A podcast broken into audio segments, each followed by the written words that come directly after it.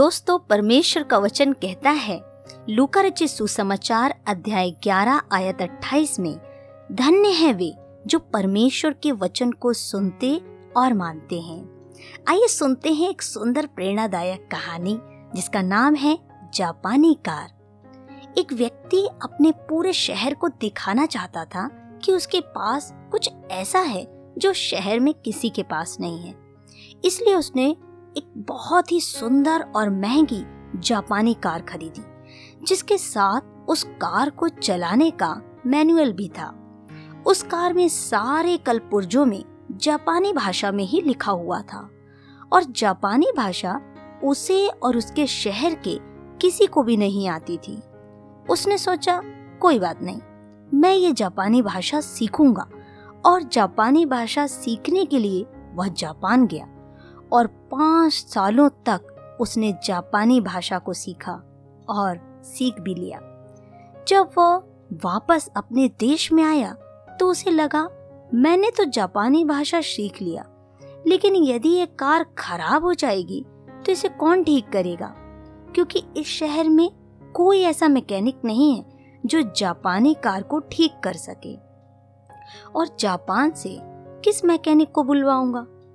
इसलिए वो फिर से जापान गया और पाँच साल और लगाकर उसने मैकेनिक का काम सीखा और जापानी कार को खोलना, जोड़ना, सुधारना, सब कुछ सीख लिया।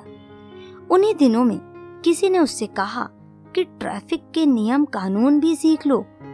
उसने एक और साल लगाकर ट्रैफ़िक के सारे नियम कानून भी सीख लिया। अब वह जापानी भाषा भी जानता था, जापानी कार को सुधारना भी जानता था, और तो और ट्रैफ़िक के सारे नियम कानून भी जानता था।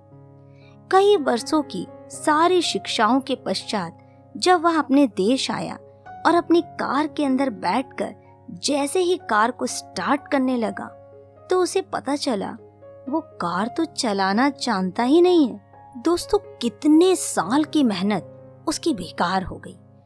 ठीक इसी तरह से बहुत से लोगों का जीवन होता है। वे बाइबल को जो मानव जीवन में परमेश्वर का दिया हुआ वरदान है, उसके विषय में बहुत कुछ जानते हैं, सीखते हैं, उसकी मूल भाषा को भी सीख लेते हैं।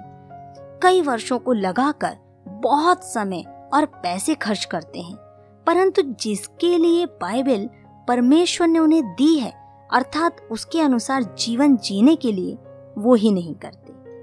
आइए हम परमेश्वर के वचन को अपने जीवन में लागू करने वाले बने, उस पर चलने वाले बने। यदि आपको कहानी पसंद आई है तो इसे लाइक कर दीजिए और दूसरों के साथ इसे शेयर भी कीजिए। और अपने कमेंट करके मुझे बताइए कि आज की कहानी से आपने क्या सीखा है। तो सुनते रहे कहानी मोनिका की जुबानी।